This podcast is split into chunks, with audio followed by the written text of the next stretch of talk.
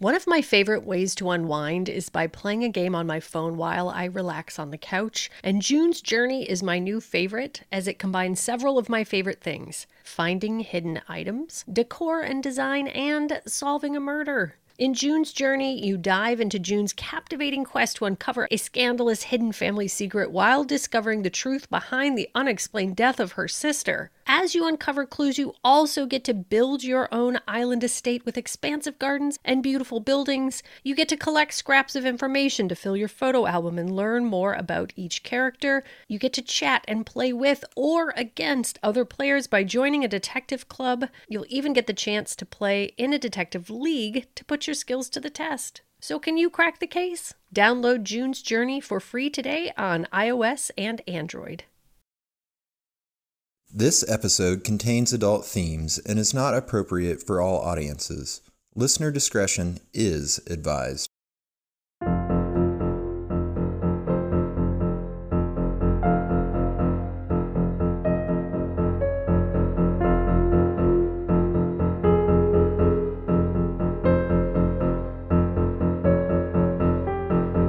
Hello, world. This is They Will Kill, a true crime podcast. I'm Sadiac. And I am the sister of the famed operatic singer Sadiac. My, wow. I was, I just want, I went for it today. I'm Yeah. excited to be here. Giving It's the people a good day. a little treat. Yep, just getting, lulling them into a false sense of security because tonight, Hmm. you guys, I have uh, one of the worst cases I've ever covered. It's so bad that I almost didn't cover it. I don't want to know. Eh, Nobody really wants to know, but this case has not been covered really at all, which is really strange to me. So I'm going to cover it because it's a fucked up story and these kids deserve to have their story told. So this is the story of the horrifying crimes of Teresa Knorr. Huge, big, big, big fat trigger warning for child abuse, like the biggest ever. So Ugh, okay, I can't. I'm I'm out. yeah. Goodbye. Yeah, if you're not good with child this is definitely one I would skip over if you if that makes you uncomfortable or if you don't. I'm really going light on the graphic details, but it's just a lot, so it's like there's only so much I can pull back from without, you know, not telling the story. Right. So Teresa Knorr was born on March 12th, 1946 in Sacramento, California. She was one of four children, and her mother, Swaney, worked at a lumber mill as an operator of a pencil making machine. And her father, James, was a cheesemaker at a dairy farm. I'm like, what could go wrong when your mother's Right? a pencil maker and your father's a cheesemaker? Not to mention when your name is Sweeney. When Swaney. you grow up with a mom named lo- Like, get ready, guys, because there's so many good names in the story. Yeah. I'm going to try not to detract from the seriousness of this case, but there's a lot of good names in the story. So Teresa was extremely close to her mother, but fought with her sister Rosemary constantly, and their primary beef with each other was their mother's attention, and it's rumored that Swaney seemed to prefer her daughter Rosemary. When Teresa was 14, her father developed Parkinson's and had to quit his job, and life got very hard for the family as Swaney and their eldest daughter had to become the primary breadwinners. Tragedy struck again in 1961 when Swaney was walking to the store with 15 year old Teresa, and Sweeney collapsed and died in Teresa's arms from congestive heart failure. Oh no.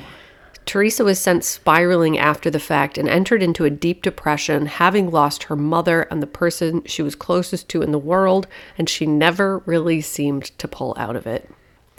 So, to make matters worse, the family had to sell their home because they couldn't afford to keep up with the payments without Sweeney's earnings. So, the next year, when Teresa was 16, she met a 21 year old man named Clifford Clyde Saunders. And the older man made Teresa feel like she had some stability back in her life after everything her family had gone through. Then in 1962, after only knowing each other for a couple of months, Teresa and Clifford got married. Mm-hmm. After the fact, Teresa dropped out of school, moved into an apartment with her new husband just outside of Sacramento, and learned that she was pregnant soon after. Oh no. Shockingly, the relationship started to become pretty strained soon after, and the couple couldn't seem to get along, despite the fact that she was still a child and they'd only known each other for less than a year before they made two oh. massive life decisions. Yeah, weird. Despite their rocky relationship, on July 16th, 1963, Teresa had their first son, Howard, followed by a brief period of happiness as they welcomed their first baby into the world. That bubble soon burst, however, and the couple went back to fighting very frequently as their son got a little older.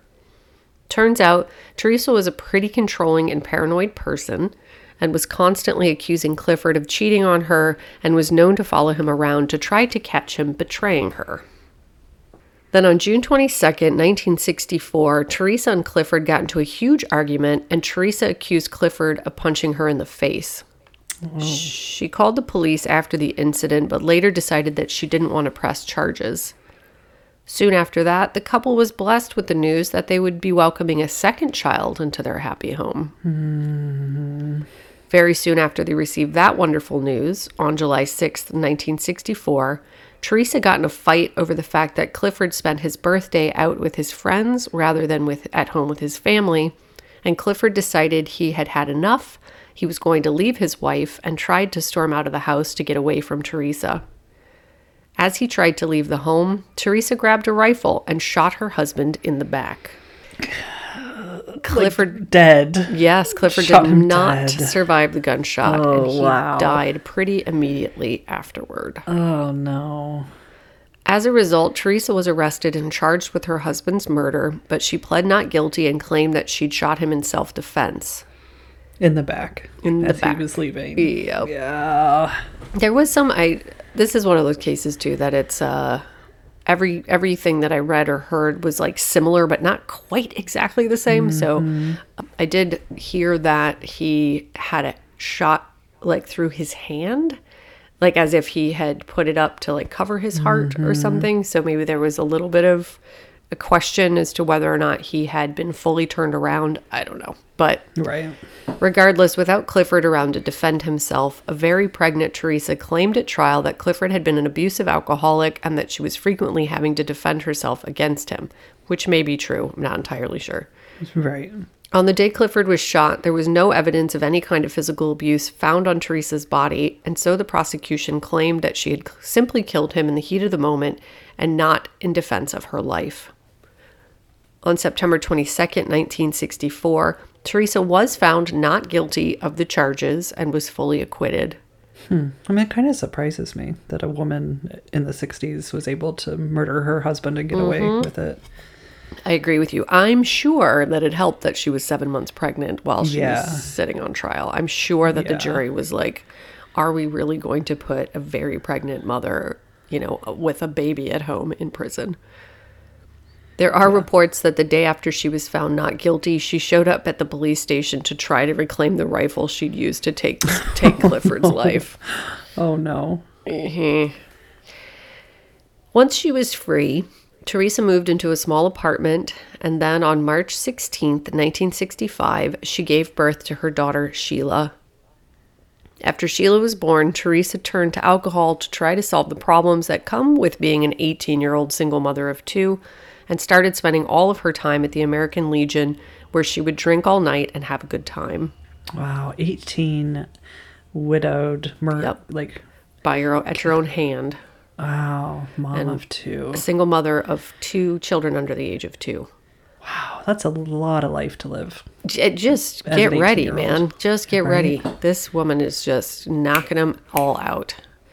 So one night while at the American Legion, she met an army vet named Estelle Lee Thornsberry, who had become a I know Clifford Clyde Saunders, and then Estelle Lee Thornsberry. Amazing. Yep. Who had become a quadriplegic after he was injured in a swimming accident. Oh. The two started dating and soon moved in together. And once Estelle had moved in, Teresa was happy to use him as a babysitter so she could continue her drunken nights out without her ah. kids or her boyfriend. Yeah. It got to the point that Teresa would go out drinking and wouldn't return for days. And so Estelle was stuck raising her very young children on his own. Wow. It will also come as no surprise that Estelle eventually learned that Teresa was cheating on him. And not only that, she was sleeping with his best friend. and so Estelle was like, bye. He left the relationship. Yeah. Good for you, Estelle. Get Yeah. out of Yeah. there. Teresa very quickly moved on to a man named Robert Knorr, who was a Marine, and soon after they met, Teresa became pregnant with her third child, and so the couple got married on July 9th, 1966. Their child, a daughter, was born on September 27th, 1967, and they named her Susan. So at this point, there's Howard, Sheila, and Susan. Mm-hmm. Despite being born into a less than ideal family, Susan was extremely smart to the point that she was constantly bored at school because they couldn't present her with new information fast enough and consistently got straight A's. Teresa and Robert then had three more children named Terry, short for Teresa, a girl, William, and Robert Jr., making the count six children altogether. And Robert adopted Teresa's first two children, Howard and Sheila. Wow. Things seemed to go pretty well for the family for a while, but then Robert had to take a job that forced him to travel frequently, and in true Teresa fashion, she started to develop paranoid delusions that Robert was cheating on her, which led to frequent fights between the two. If Robert wasn't home to take the brunt of Teresa's rage, she would take it out on her children. Here comes some of the abuse, you guys, and would force them to sit completely still and would smack them if they moved even the slightest bit.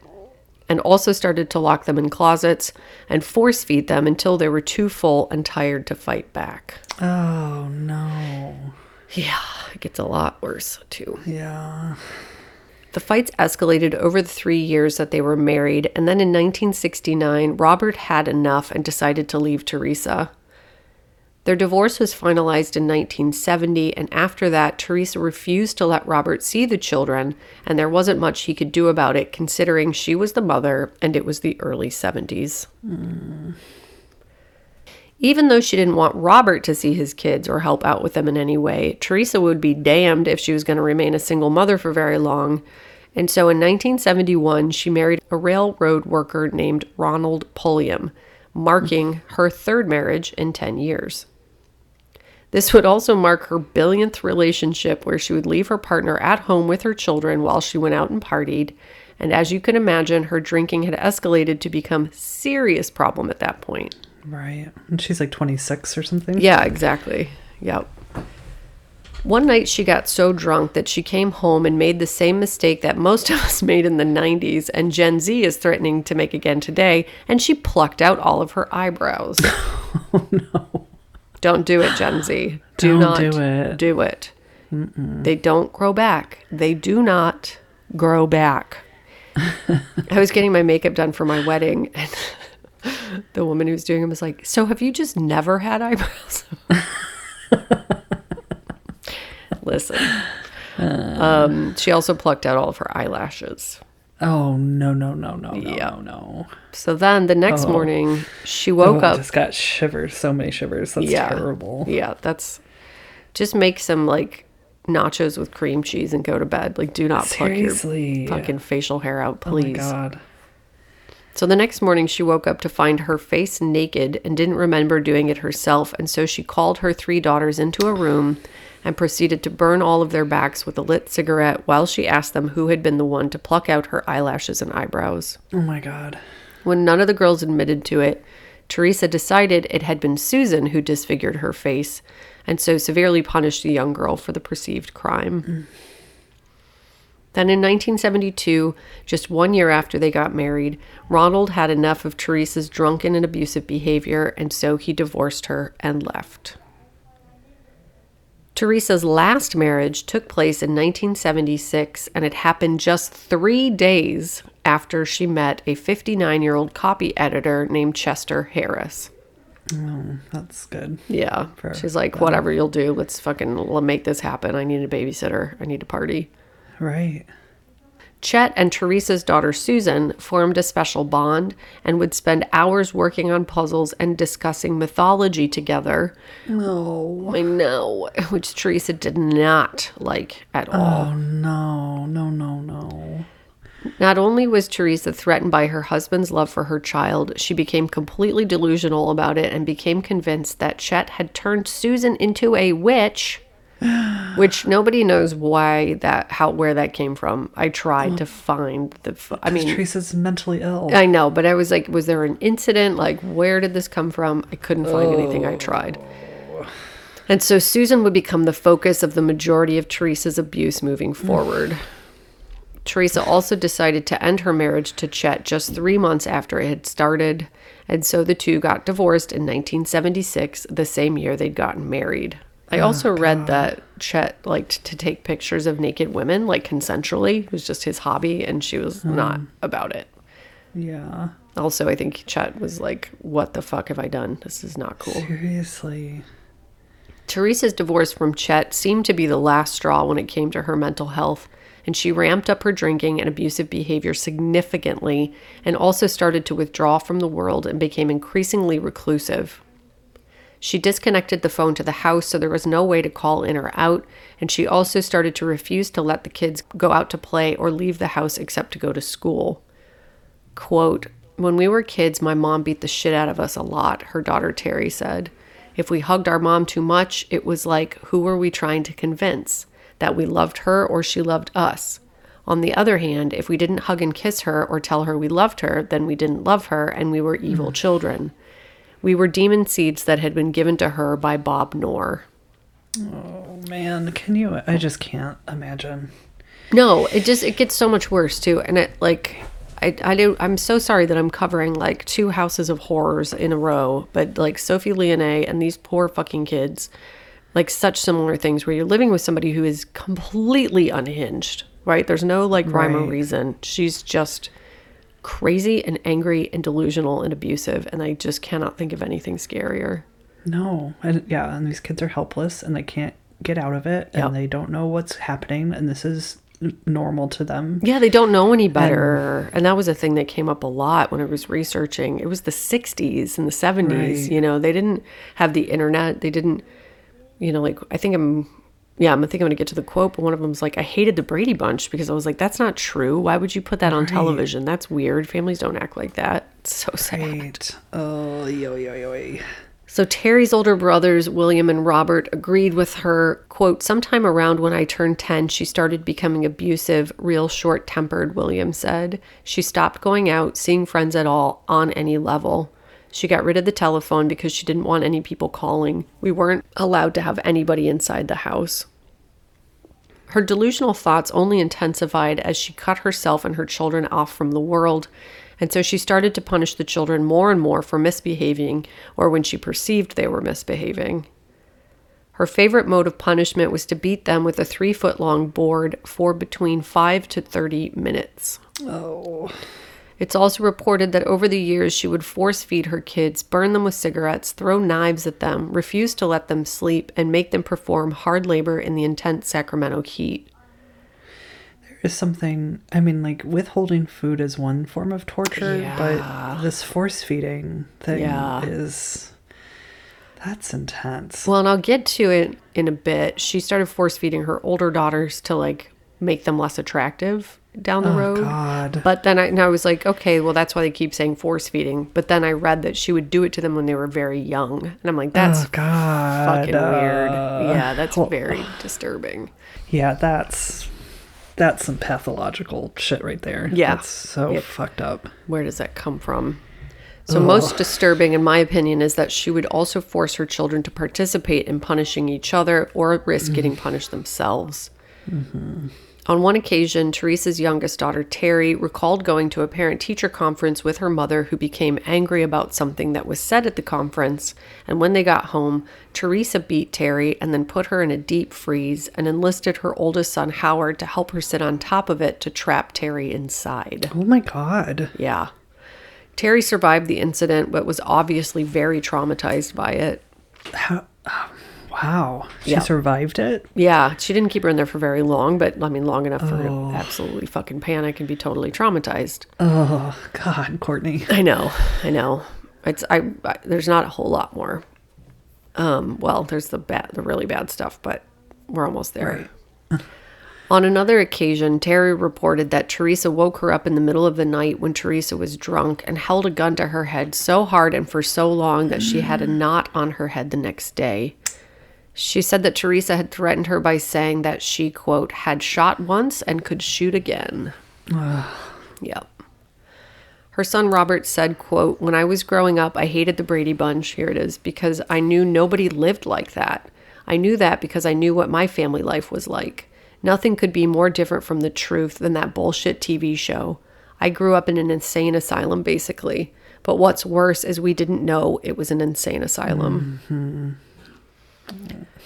So, like I mentioned before, Susan was frequently bored at school, and it's clear that she had a terrible home life. So, instead of going to school every day, she started to take the bus into town to do a little shoplifting during her days. Teresa was actually aware that Susan was doing this and was in support of it as long as she was able to benefit from it. but in the instances that Susan got caught, Teresa would beat her mercilessly. Of course. Yeah. Of course. So she was like, "Yeah, go do it. Get this for me while you're there." And it, as long as she did, it was fine.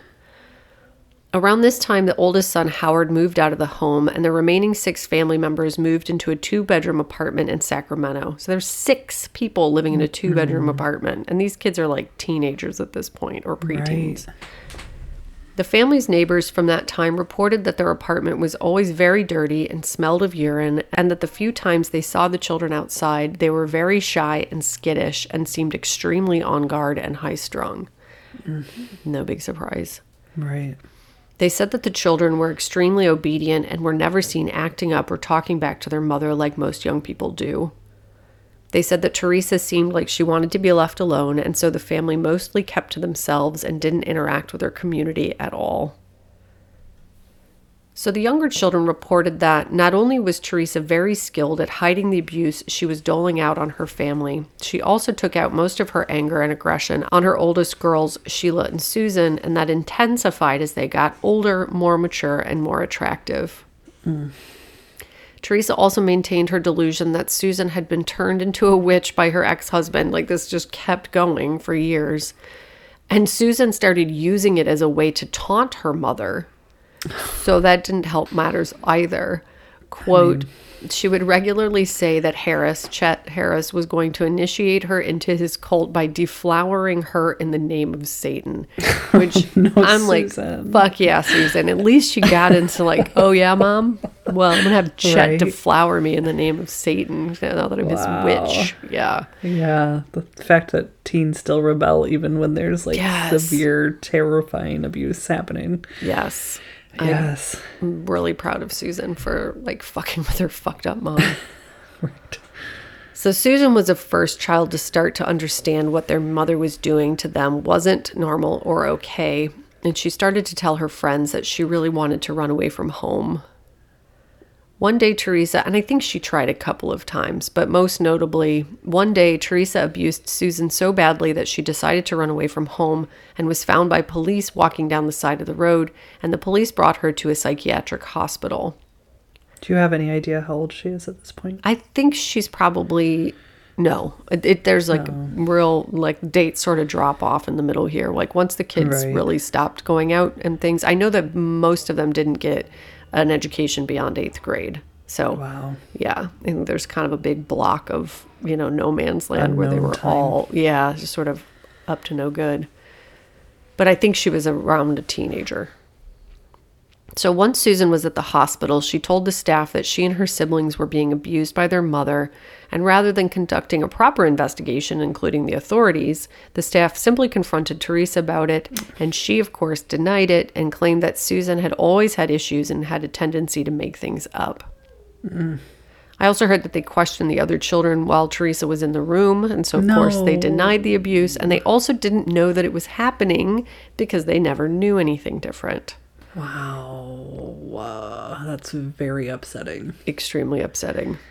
And the kids, Terry, too, I think I mentioned this a little later on. Both the girls said that they did try to tell people over the years, but either the abuse was so crazy that people didn't believe them, or, you know, they were just like, yeah, well, whatever, it's the 70s, we don't care, you know. But I think more often they would say, like, my mother do, does all, holds a gun to my head, burns us, and they were like, yeah, right, no mother would ever do that, you know. So, after the weak ass questioning of the alleged abuser resulted in no proof of abuse, The hospital released Susan back into her mother's care, and after that, things got very, very bad for oh, Susan. Right. No surprise. Fucking Yep. bullshit.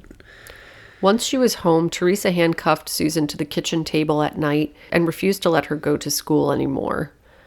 Teresa also forced her children to take turns keeping watch over Susan at night to ensure she didn't leave her prison. Quote, eventually Teresa's torment broke Susan's will and she was allowed to sleep alone and unshackled. Apparently, the fear of another serious beating kept her in line. So, as Teresa started to inevitably gain weight as she got older and had a body that had carried six children to term, she started to blame Susan for the weight gain and claimed that she was casting spells on her mother to make her become less attractive. Oh, God. So, to punish Susan, Teresa would make large pots of mac and cheese and other high carb and high fat foods and force Susan to eat them so that she would gain weight too. Then one day in 1982, Teresa and Susan got into a very heated argument about the spells that Susan was allegedly casting on her mother to make her gain weight. And Teresa flew into a rage and shot Susan once in the stomach with a 22 caliber pistol.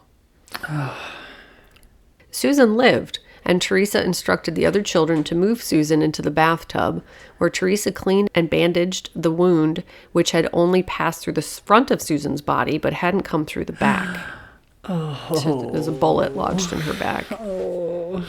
For the next month, Terry and Sheila fed and cared for Susan while she healed and actually recovered enough to rejoin the family, and things went back to their fucked up form of normal. What? Yes. Didn't take her to the hospital. Just like closed her up and she just was okay after that. Whoa. Yeah. That's wild. Yes. So then in November of 1983, Teresa stabbed Susan in the back with a pair of scissors during an argument. Oh and the wound, I know, and the wound wasn't especially serious, but it was the last straw for Susan, who asked to move out of the House of Horrors once and for all. Teresa actually agreed to set Susan free under one condition, and that was that Teresa wanted to remove the bullet that was lodged in Susan's back so there wouldn't be any evidence that she'd been shot, and Susan reluctantly agreed, desperate to be free from her horrible mother. Oh my God. I can't deal with that. So Teresa gave Susan a handful of Mellaril, Mellaril, I've never heard of this, Mellaril capsules and some hard liquor, which succeeded in knocking her unconscious. And I'm going to gloss over the next several details because it's god awful. But Teresa then made her son Robert extract the bullet, which he did, and I can assure you the methods were less than sanitary. Mm-hmm. Yeah. There were bare hands involved. Oh. When Susan woke up the next morning, she was in excruciating pain and her condition rapidly deteriorated over the next few days despite being given antibiotics and ibuprofen. Oh no. Her condition got so bad that on July 16th, 1984, Teresa bound Susan's arms and legs, duct taped her mouth, and then ordered her brothers to gather all of her belongings into trash bags. Then Teresa, William, and Robert drove Susan to an area off of Highway 89 and then brought Susan and all of her belongings to the side of a creek bed where Susan was doused in gasoline and lit oh on my fire. Oh my while God. still Oh my God. alive. Yes. Oh my God. The siblings reported that the mood was very somber in the house for a couple of weeks after Susan was murdered, but life Oh eventually returned to quote normal. Yes. Yes. There's one more, and then that's it. Ugh. So, in the spring of 1985, Teresa concocted the plan that her 20 year old daughter Sheila should become a sex worker to supplement the family's income, and Sheila did not want to comply, but eventually agreed to avoid her mother's unpredictable wrath. 20 years old. She's put up with this for 20 20 years. years. Yes, she's the second oldest child. She's. Yup. I also wonder too because Sheila was born when Teresa was slightly more of a normal parent. You know, she had her shit a little bit more mm-hmm. together. If maybe Sheila had a little bit more tenderness toward her and Right. also responsibility for the younger kids, you know, just Right. fucking complicated. So Sheila earned so much money as a sex worker that Teresa stopped abusing her and started letting her come and go from the house as she pleased, which Sheila relished in for the short time that she experienced the strange freedom. Sheila's brief respite came to an end, though, in May of 1985, when Teresa claimed that she'd caught a venereal disease from Sheila by way of their shared toilet No. and also accused Sheila of becoming pregnant. Oh, God. Yeah. So, as a punishment for the perceived missteps, Teresa severely beat Sheila and then confined her to a tiny and very hot closet without food or water. She forbade her other children from opening the door at all or giving her food or water until Sheila, quote, confessed to having a venereal disease and being pregnant. Quote, she wanted Sheila to confess, Terry said years later. That was mother's way beat them until they confess. Sheila did eventually confess, but Teresa refused to let her out of the closet. And on the third day she was in there, the family heard a loud sound coming from inside of the closet prison and then didn't hear anything else from Sheila again. Hmm. Teresa finally permitted them to open the closet three days after that, and they found Sheila's body curled up in a fetal position and already decomposing from the extreme heat inside of the small space. Oh, how does this happen? I don't know. I don't know. It's so sad. It's so sad. It's believed that the sound that they heard was from Sheila trying to climb up some small shelves in the closet that didn't hold her weight and came crashing down. Mm. Yep. Teresa fashioned a casket out of a cardboard box filled with blankets and pillows and forced William and Robert to place Sheila inside and bring her out to their car. They then drove out on Interstate 80 and dumped Sheila inside of her casket in a small field on the side of the road, not knowing that the area was a part of a local campground. Just a couple of hours later, Sheila's remains were discovered by a man doing his routine rounds of the campground, and the Nevada State Police were called. Thankfully. Well, the authorities did a massive search of the area but were unable to find any additional evidence to help determine who the body belonged to and what had caused her death. So, very sadly, she was listed as Jane Doe number 6607 85. Oh. Teresa's mental health deteriorated even more after she murdered Sheila, and she became obsessed with the idea that the closet contained evidence that would link her to Sheila's death. She fixated on it for months, and then on September 29, 1986, the family packed up all of their belongings, and Teresa ordered Terry to burn the house down. Oh, no. Terry did as she was told and doused the house with charcoal lighting fluid before setting it on fire, which was immediately spotted and extinguished after the neighbors called the fire department. It's not funny. it's No, not but funny, but it's just like, yes, let's put an end to this. Thank God. Well, we're not done yet, though, Sadie, unfortunately. Not by a long shot. Oh, I mean, she doesn't do any more bad things like to her children, but.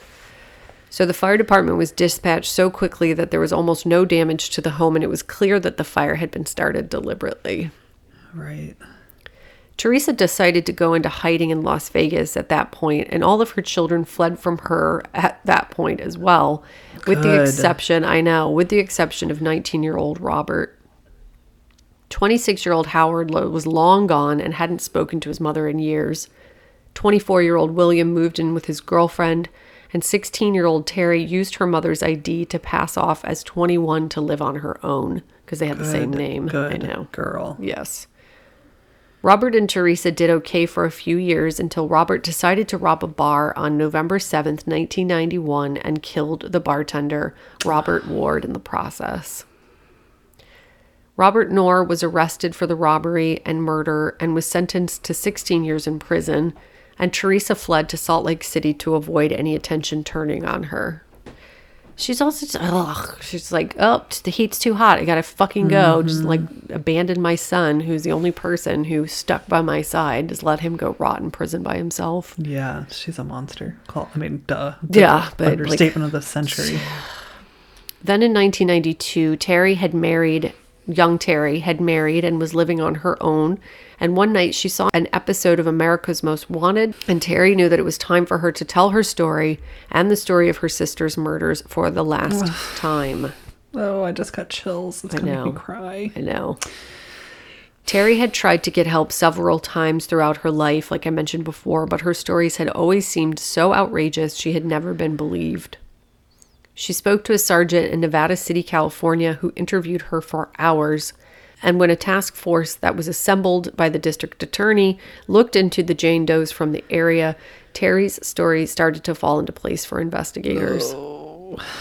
Yep. On November 4th, 1993, police filed felony charges against Teresa, William, and Robert and were able to track down William, who was living peacefully in a Sacramento suburb. Robert was located serving time in a Nevada County jail for the murder of the bartender, and they were able to track down Teresa through her driver's license registration and the fact that she had been arrested for drunk driving just five days earlier. Authorities arrested her in her home in Salt Lake City, and it was clear that she'd become aware of the investigation because she was in the process of packing up her belongings oh, again. Oh, They were like so glad they got her. minutes from her being out of there. Yep. Teresa was charged with two counts of murder, two counts of conspiracy to commit murder, and two special circumstances multiple murder and murder by torture charges, which could result in a death sentence, which she pled not guilty to. Robert struck a plea deal with prosecutors and agreed to testify against his mother in exchange for a reduced sentence. A month later, the prosecution dropped all of the charges against him, with the exception of one count of conspiracy regarding Sheila's death. And when Teresa heard this, she decided to plead guilty to avoid the death sentence. The judge who sentenced Teresa called her crimes, quote, callous beyond belief, and sentenced her to two life sentences. She will be eligible for parole in 2027, and that point she will be 80 years old. Robert, who is still serving his murder sentence in Nevada, was sentenced to three years for participating in his sister's murders, and the sentence was to run concurrently with his murder sentence. Hmm. William was placed on probation and was mandated to attend therapy. Well, good. I know. I tried to find out how the Knorr children are doing now, and it seems that Howard and William have moved on and managed to stay out of the spotlight. Thank God. I'm like, just Good. Uh, Leave yes. Please stop. Right. I I'm, I have I have some issues that they got charged at all. I do too. I do too. That's too. not like okay with that's me. no. It's like so 1991 of them to do that. they I mean, I know they were yes. adults, but those are fucking that doesn't fucking matter. Seriously extenuating circumstances. Well, yeah.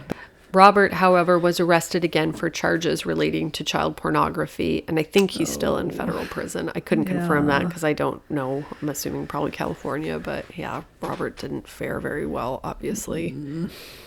Terry Knorr, the teenager who escaped and later ended her mother's reign of terror, later married and then divorced, but I found her Facebook and it appears that she was surrounded by love before she passed from heart failure in 2011 at age 41. That's so sad. One comment from her relative, Ro- Michael Rowles, said, quote, Aunt Terry was an amazingly strong woman. Yes, she had demons in life she battled, and one of those demons came back to haunt her shortly before she passed, in parentheses, her brother, I don't know which brother, causing her to relive the traumatic events again in nightmares. She loved her sisters, biological and non, tremendously, and her heart was with Raymond, in parentheses, Poppy. I'm assuming that's her ex husband. He showed her what love was and adored her. Seeing these photos of them brings so much hurt inside, but also a little happiness because I was around in these days and I was able to see the angel smile and have happiness in life. Aunt Booty, as she liked us to call her big booty Terry, gave us all her unconditional love. How she passed is irrelevant to the fact that she's at peace now. Love you, Aunt Booty. Kiss and hugs to you. Terry also wrote down her own story in a post on Facebook, which we I will put in our show notes so you can read the whole thing. And in the opening, she said, quote, I would like to start by saying hello. This is, in a way, purging my demons. I'm hoping that by writing this down, I can not only help myself, but can be help to others. I am the only surviving daughter of Teresa, Jimmy Cross, and Robert Wallace Knorr, and am the youngest of six children. My life has been much less than ideal, but I have always tried to have a good heart. The abuse that my sisters and I were subjected to by my mother and brothers, no living soul should have to endure, But the truth is, people in this world are subjected to abuse at the hands of the ones that are supposed to love them every day. The trouble with these abusers is that they make you feel like you are the one that is in the wrong when it is they who that have committed a wrong act. If we don't speak out, we can't stop the violence against our fellow brothers and sisters, young and old alike. and that, my darlings, I'm so sorry, but that is the crimes of the fucking monster from hell, Mother Teresa Knorr, and her poor, poor oh. children. May they rest in peace. Seriously, I just can't even I know. deal with it. I know. I'm so sorry. I'm so sorry. So I was writing, and I was like, "Poor Sadie." I'm so glad I don't have to react to this story. This is such a terrible one to have to react to. This is so so awful. Yeah. I mean, I think it just speaks for itself. Yeah. Yep. Yep. There was a great quote. I wanted to end with Terry. I didn't. I didn't want to end with um, this random person, but there was a great quote from somebody who wrote a book about mothers who kill children, and she's like, she's like, yeah, this is extremely common. This is so much more common than you think it is, and we just don't want to know what they're doing. And I was like, oh my god, that's so chilling. It's so chilling, and it's so true. Yeah. Well, in my yeah, I mean, I think about in my darkest mental health days, just how dark it can get. Yeah, You know, and and that I was able, I had support, and I never hurt my kids, but I think about that a lot. Like, Yep. But then you add neglect, abuse, trauma, you know, whatever else, other chemical imbalances, who knows? And then, yeah, and then you have six kids by the time you're like 24 years old. Like, yeah, you not- know, and, and we we just don't support new moms, and that I mean, like the whole parenting thing in general. The fact that we just are given these helpless beings that Yeah. fully depend on us for years and years, and you know, Yep. it's like to do that. Not to do that, but like the, you know, when Teresa. Uh, okay, I just don't want to come off that I'm excusing her at all because No. I'm definitely not. No. But just the the idea that you have a mentally ill person who is struggling and she just you know gets has one kid and another kid and another kid and another, Yeah. like the stress of that alone will break a healthy person right. And she clearly wasn't a healthy person, and nobody begin with. intervened. Yeah, nobody Right. intervened. Nobody stopped at any point and said, hey, you know what? This seems a little off kilter. Like we just are just like, no, they're the parents. They they can parent. No, they can't parent. She's 16. she married Mm-hmm. Right. a 21 year old, you know, like she cannot parent. You can't just say that you can parent No. because you can parent. And I also want parents to, you know, have access to their children who they love, but it's like I don't know, man. We gotta fucking get some nuance in there and how we yeah you know, support slash intervene when children slash parents need help. It's like Right. we're just like not my problem over and over and over again, you know? Right and i don't know the dad's stories but the fact that they're all i mean well one of them was murdered Right. but the fact that the other dad was just like okay well she made that too hard for me so i guess it's her problem now you know that's not Right. okay either Yep.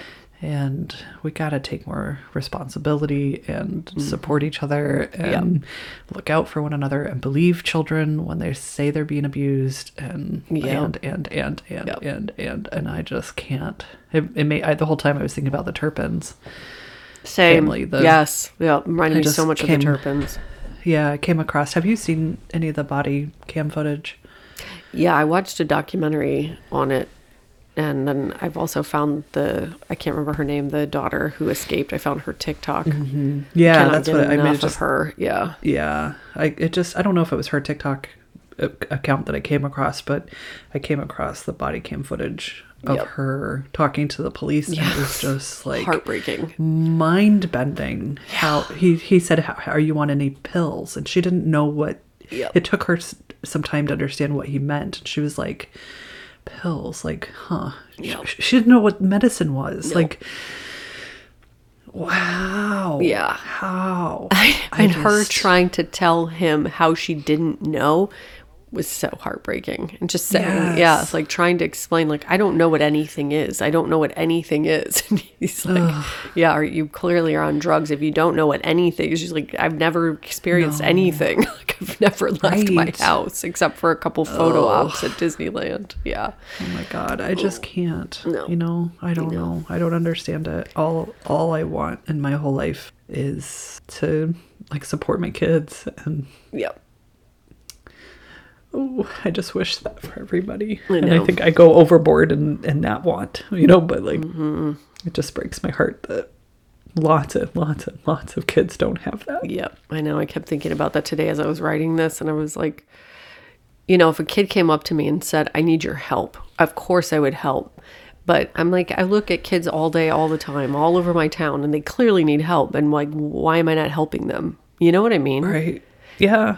Yeah. It's like I could go over to you and be like, "Are you okay? Do your parents treat you like shit?" You know what I mean? Right. Like, and it's probably because it's too overwhelming. Because then I have like 500 kids to deal with, you know. And then like, what do I do with all these kids that I just suddenly intervened in their lives? Like, right. but yeah, uh, I don't know what the answer is, guys. I don't know what the answer is. I don't Yeah, know. I don't know either. Oh. I mean, Alright, I think well- Gen Z and Gen Alpha have a pretty good idea when they're like, um, maybe we just won't have kids if we're not ready to have kids. You know, whereas previous generations just like, that's kids shooting Right. out of women's bodies. So many kids. Like, this is what you did. no. I think about that too. Like I waited. I had my oldest when I was 32 and I was Mm-hmm. fully ready. And it was still like life-shatteringly difficult. Yeah. Yeah. just- Yeah, Oh, exploded your life in half, let alone yeah. our older older generations who just did what they were supposed to do and then later were like wow i was completely unprepared to, at, for this at a at a at the best case scenario you know up to worst case scenario which is teresa But God just- forbid I'm going to admit that this was difficult, you know, like just Right. shove all that pain down. right Yeah. yep Ugh. Boy. Well, so good way to enjoy that one sadie um I did it. i'm sorry everybody but I don't know why people haven't covered that case. Probably because it's fucking horrendous. It is horrendous, Yeah, and they're so sad. the details are so much more awful but it gets to a point where i'm like you get the idea i don't need to Yeah. go through it becomes like No. torture porn you know i don't It's need to go right, through gratuitous. every single Yeah. thing that ever happened to these kids for you to understand that this was bad bad bad so Yeah. there is an evil um i found this out like literally an hour before i was going to do this case there is a evil lives here about this which i really like the show evil lives here because it's all from the point of view of the victim so i really really enjoy quote unquote enjoy watching that show but i just i found that at the last second so the i don't know if um, terry was alive when it was filmed because i feel like that's a more recent show but Right. um, I think uh her older kids um, speak on it, so I'm gonna, I'm definitely gonna check it out, track it down and check it out. Yeah. Yeah, All right. Well, let's just jump into some palate cleansers. There's yeah. no transition here. Everybody No, go! I gotta like blow my nose. splash your Cry bodies with some water. Woo, get it out, everybody. All right, you guys, it's name time.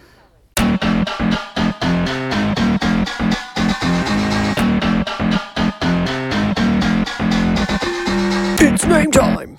yeah, let's do it. Okay, starting with one of um, Trump's 500 attorneys that is like quitting or going to jail. Um, I don't remember which one, but one of his attorneys was a part of the law firm Foley and Lardner. I'm getting so much good material from the January 6th like hearings and everything surrounding it. Foley and Lardner. That's so Um, funny.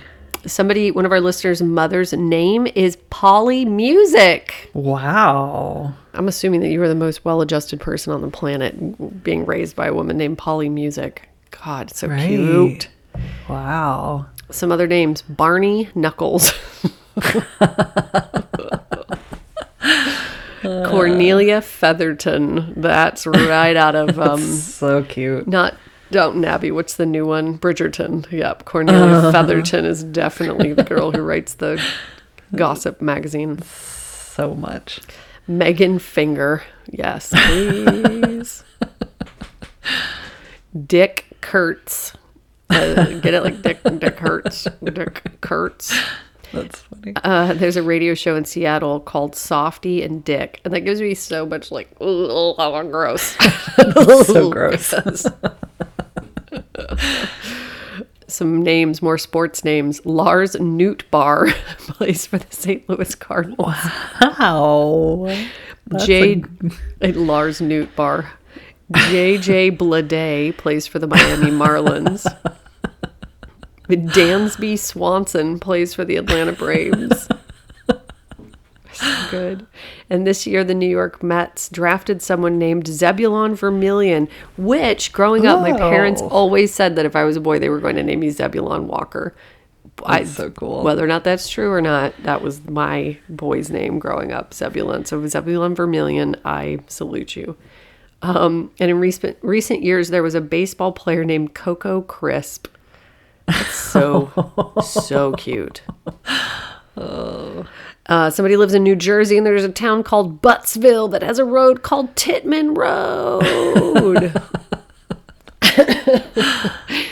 um, confirmed. This is confirmed. I do love when people send me like WebMD uh, screenshots. Gynecologist Peter Power MD. Remember before when I said that women were just shooting babies out of their Yeah, bodies? Peter and, Power was because Peter delivering them. Power was there. Yeah. Uh, Bill Billings, John Johnson, and Willie Williams. All three live in an unincorporated unincorporated area of 70 people. Oh boy. Bill Billings, John Johnson, Willie Williams. and last but not least, Sally Licklighter.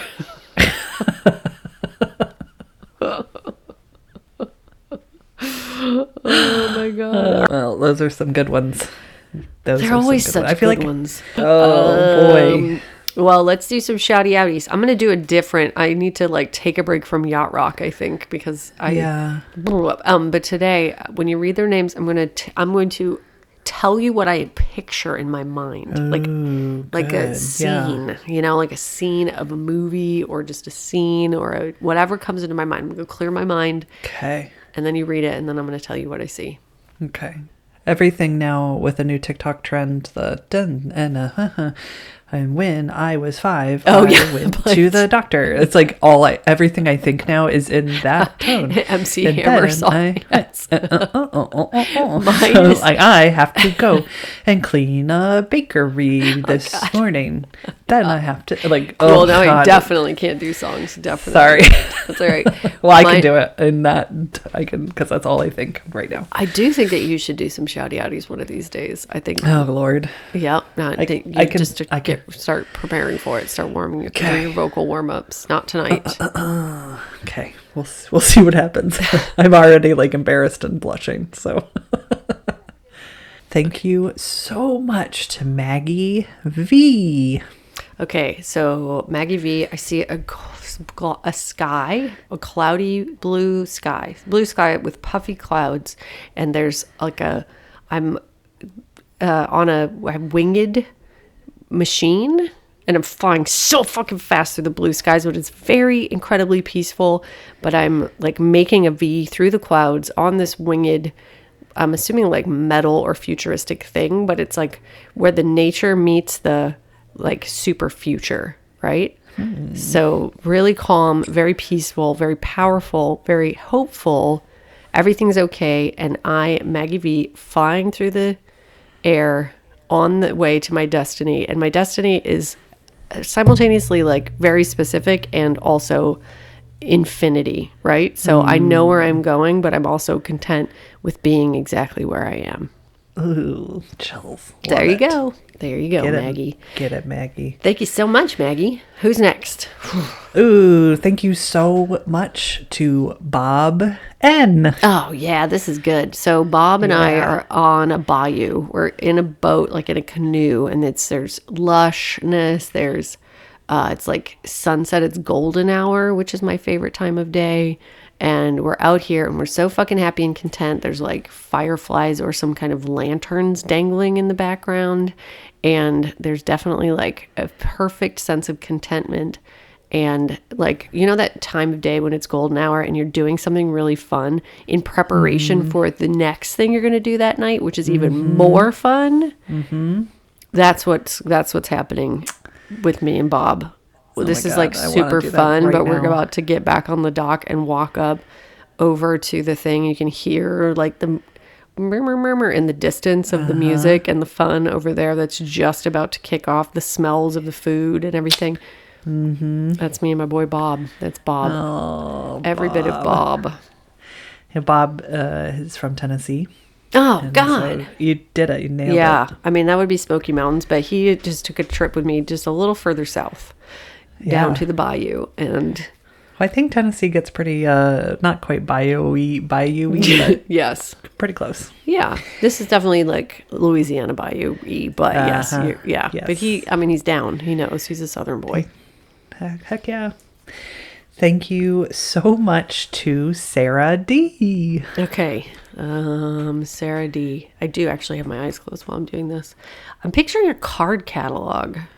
Ooh. Yeah, and it's like um, walking through the card catalog, and it's uh like the sense of excitement and also importance. Like we're looking for something, we're on the right track, we're giddy because we're close to the end, right? Like we're about to discover it, and we're just looking for the final piece, looking for the last thing that's gonna p- click it into place Ooh, there's the car that's taking you yeah, there. that's me jumping in the car with Sarah Dean. Because we found the piece, we got to get to the thing. We found it. We're so excited. So yeah, it's just a sense of this is the end, and it's the most fun part. It's the most exciting part, and there's so much information that we've already gathered, and we're just about to like a couple more pieces are going to fall into place, and then it's like um celebratory but also super important like there's a real sense of importance but also fun and enjoying uh, the process and enjoying what the future holds Fuck yes.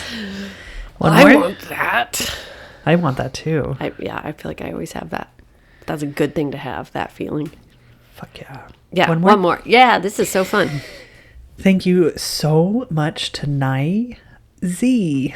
okay nai z mm-hmm. How do you say N A I. Nai. Oh my God, that is very beautiful. So Nai Z, Nai's up ahead of me, walking up a very long staircase at night with a very long train behind a gown. And I can't tell if Nai's going to give some sort of like presentation. I can't tell if it's like music, like a, you know, performing arts presentation or like presidential slash um um what's it called when you're a king or queen? Royalty. Royalty. yes.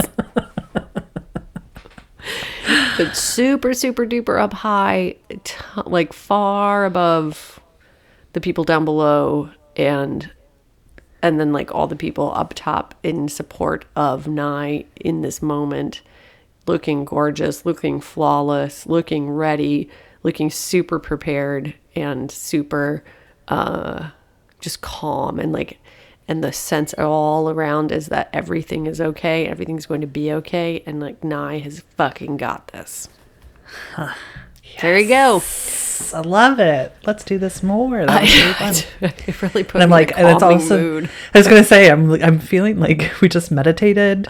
seriously We needed it after the terrible Knorr story. I hope that all of you had your eyes closed too, because I feel so chill.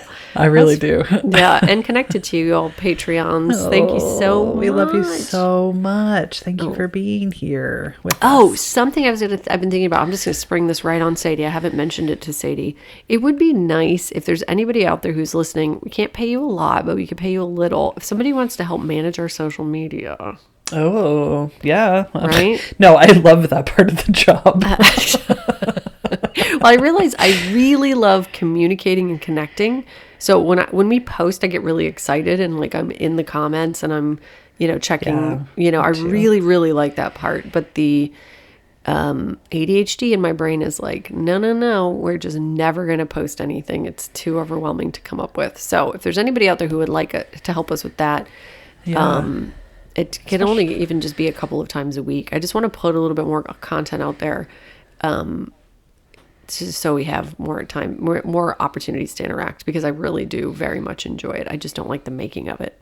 Yeah, no, I agree. And I think that like there's so many features that we don't take advantage of as much as we used to and Yeah. like having somebody to come up with ideas would be really good. Yeah, because I will. Because it's not that we don't care, it's just that after however long, two and a half years now, Yeah, uh, you know, it's just social medias gets it's just a It's, lot. uh, it's a lot to yeah. do, and I would rather focus on quality content on this podcast versus the social media aspect of it. But it's important, and I really do enjoy it. So I would like somebody to help us with it. If you're out there, something you're good at, something you're even like mediocre at, that's fine too. totally. Just somebody Yeah. who will help us do it, right? I love that. Yeah. I was just thinking too, we could also ask on our social media what do people want to see more of on our social media? That would be interesting to know. Do you want more like ask me anything stuff or Yeah, How do you personal things engage with about us? us, more cri- yeah, it's just it's hard to know which way to take it and yep. TikTok's pretty What easy. are you missing from Yeah. us?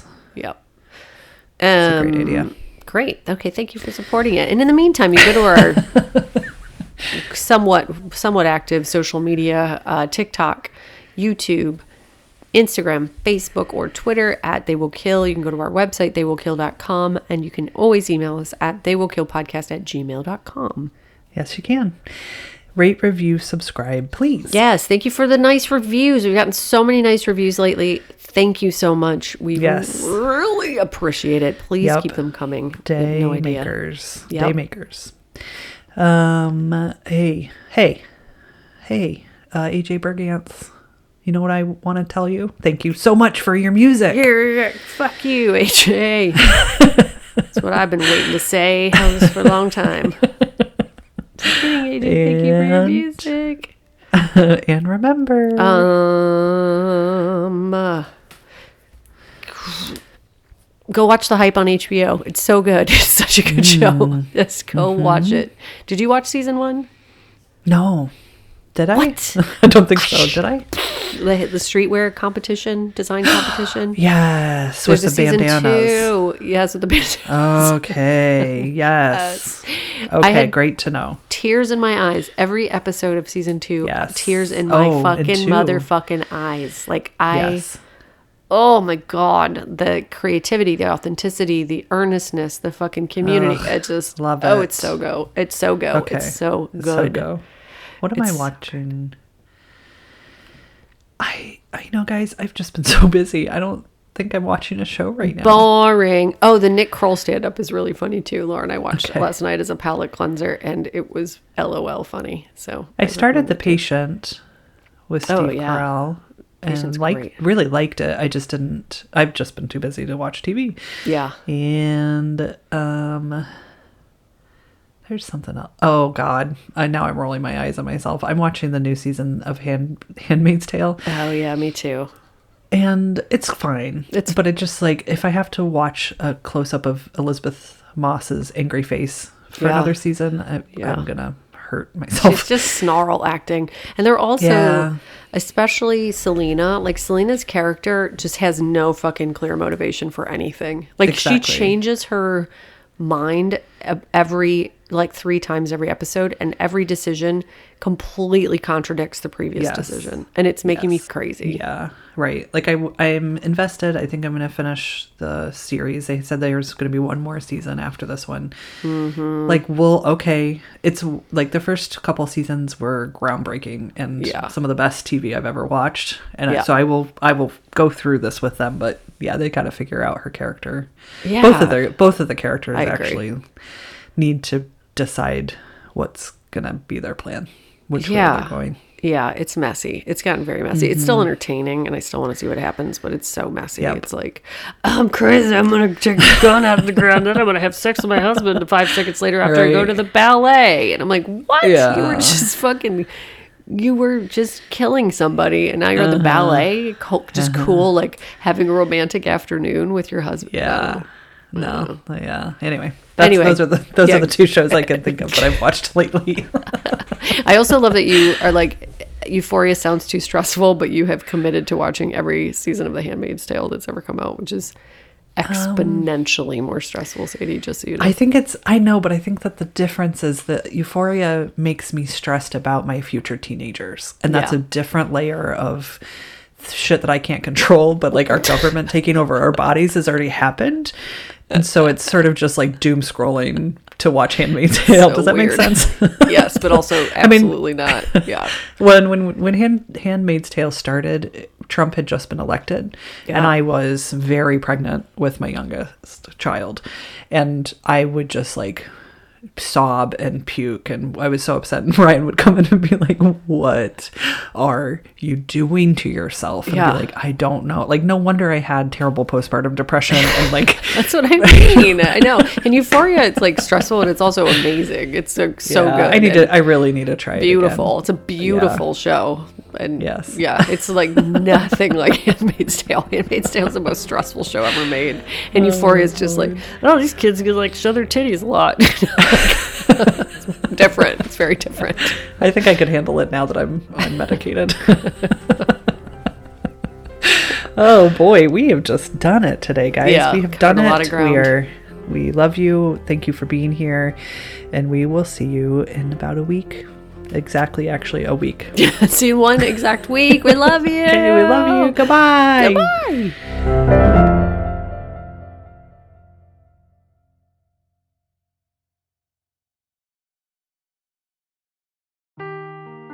Seeking the truth never gets old. Introducing June's Journey, the free to play mobile game that will immerse you in a thrilling murder mystery. Join June Parker as she uncovers hidden objects and clues to solve her sister's death in a beautifully illustrated world set in the roaring 20s. With new chapters added every week, the excitement never ends. Download June's Journey now on your Android or iOS device or play on PC through Facebook Games.